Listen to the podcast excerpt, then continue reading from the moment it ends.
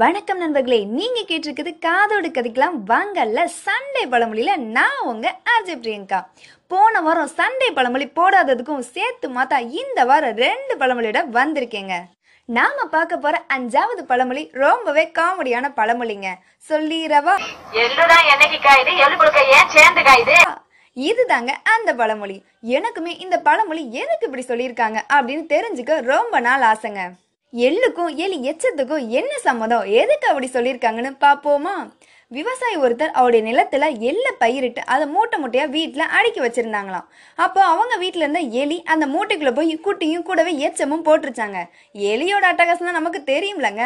மறுநாள் காலையில் தன்னோட ஒய்ஃப் கிட்ட மூட்டையில் இருக்க எள் எல்லாத்தையும் வெயிலில் காயப்போட்டுரு அப்படின்னு சொல்லிட்டு அவர் வெளியில் போயிட்டாராங்க.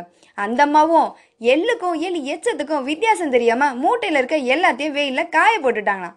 திரும்பி வந்து அவங்க வீட்டுக்காரு காயப்படுறதை பார்த்துட்டு, எள்ளுதான் என்னைக்கு காயுது, எலி புழுக்க எதுக்கு காயுது அப்படின்னு சிரிச்சுக்கிட்டே அவங்க ஒய்ஃப் கிட்ட சொன்னாங்களாங்க.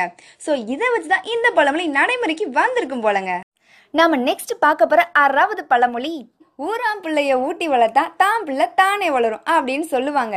கேட்க நல்லா தாங்க இருக்கு. அதுக்காக பக்கத்து வீட்டு பிள்ளைய ஊட்டி ஊட்டி வளர்த்தா தான் பிள்ளை எப்படிங்க வளரும் அப்படின்னு தானே கேட்குறீங்க. ஊராம் பிள்ளை அப்படின்னா பக்கத்து வீட்டு பிள்ளை இல்லைங்க. இப்படி நீங்கள் கல்யாணம் பண்ணியிருக்கீங்க அப்படின்னா உங்களோட ஒய்ஃப் தாங்க அந்த ஊரார் வீட்டு பிள்ளை. அவங்க கர்ப்பமாக இருக்கும்போது நீங்கள் அவங்களுக்கு பிடிச்சதெல்லாம் வாங்கி கொடுத்து ஊட்டி ஊட்டி வளர்த்தா உள்ளே இருக்கிற உங்கள் குழந்தை நல்ல புஜ்ஜிட்டிக்காக வளருவாங்க.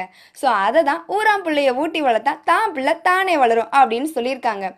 இந்த வாரம் ரெண்டு பழமொழியும் அதுக்கு என்ன அர்த்தம் அப்படின்னு தெரிஞ்சுக்கிட்ட மாதிரி நெக்ஸ்ட் வீக் இன்னொரு பழமொழியும் அதுக்கு என்ன அர்த்தம் அப்படின்றதையும் நெக்ஸ்ட் வீக் சண்டே பார்ப்போங்க. இப்போ உங்களுக்கு பை பாய் சொல்லிட்டு கிளம்புறது உங்கள் ஆர்ஜே பிரியங்கா.